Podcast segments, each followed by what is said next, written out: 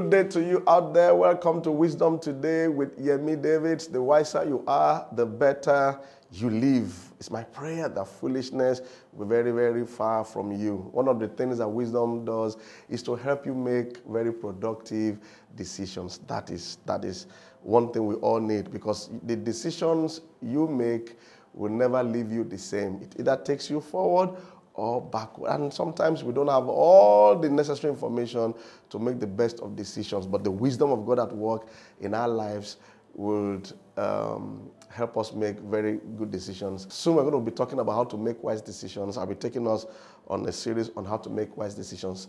But today I want to talk, I want to continue our discourse on angels, angel power. Okay, uh, we said the last uh, in the last episode that. Um, in Psalms 91, verse 11, he said, He shall give His angels charge over us to keep us in all our ways. If you look at Psalm 91, at the end of that psalm, he says, With long life, He will satisfy us and show us His salvation. It's actually saying that one of the ways you experience long life is by eh, eh, enjoying the ministry of angels. Now, we're going to continue that discussion on how to deploy your angels. I'm grateful to God that He hasn't left us here helpless. He has not left us on earth at the, at the mercy of evil or Satan. No, He has given us too many power points, too many channels, too many keys for our preservation, for our dominion, for our victory. And one of them is the ministry of angels. In Hebrews chapter 1, in Hebrews chapter 1, verse 13, it says, To which of the angels has he ever said, Sit at my right hand till I make your enemies your footstool? Verse 14, Hebrews 1:14. Are they not all, that's angels, ministering spirits sent forth to minister for those who will inherit salvation? If you are saved, when you are saved, angels are there to minister to you. That is what this verse 14 is saying. I love the way it is rendered in the easy to read version. It says, All the angels are spirits who serve God and are sent to help those who will receive salvation. I'm so glad that apart from the Holy Spirit, which is my capital, my principal helper, angels are also there to help me. Uh, he says, Are they not all ministering spirits sent forth to minister? Minister in that context, they are there to serve you and I.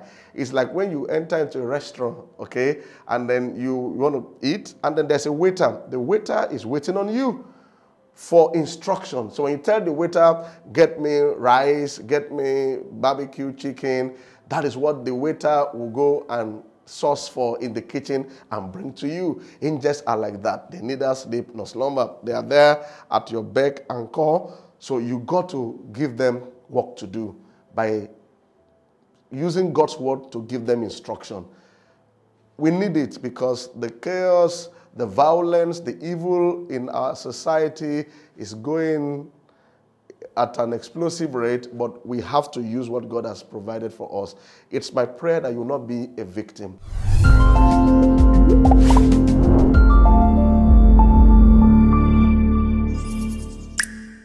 So when the waiter waits on you in the restaurant, you give them, in fact, they say, Sir or Ma, can you place your order? Almost like, give me an order.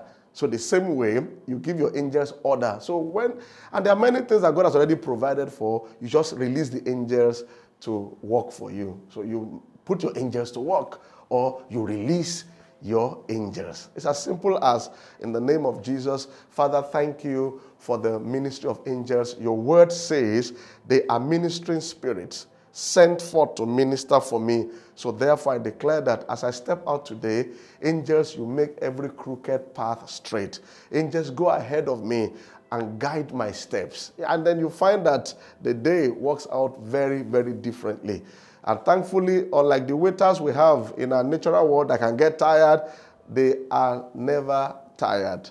Let me round up from Psalms 103 and then we'll continue from there in the next episode. Psalms 103, verse 20 says, Bless the Lord, you his angels who excel in strength. So, angels, they excel in strength, who do his word. Angels do God's word, heeding the voice of his word. So you have to understand that angels do God's word and they do God's word that you voice out. So when you know God's plans or God's will for you, you voice it to the angels and you send them on an errand. For instance, he says, with favor, he will surround me as a shield. So I can declare over my week that angels, God's word says, with favor, he will shield me.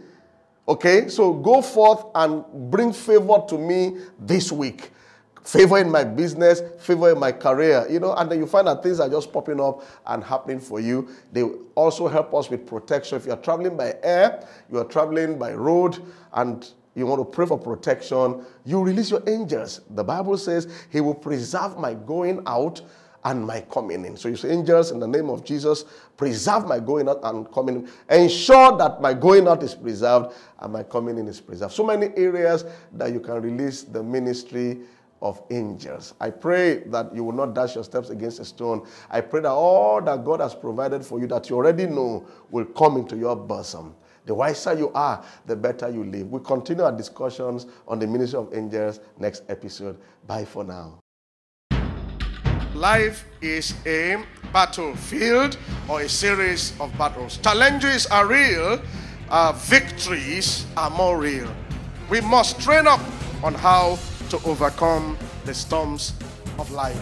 In this life transforming teaching series titled Surviving the Storms, we learn and understand reasons why people go through storms and various ways of rescue to survive whatever storms life may bring our way. To watch the full series, check out Global Impact TV on YouTube or download the audio MP3 at www.shop.globalimpactng.org.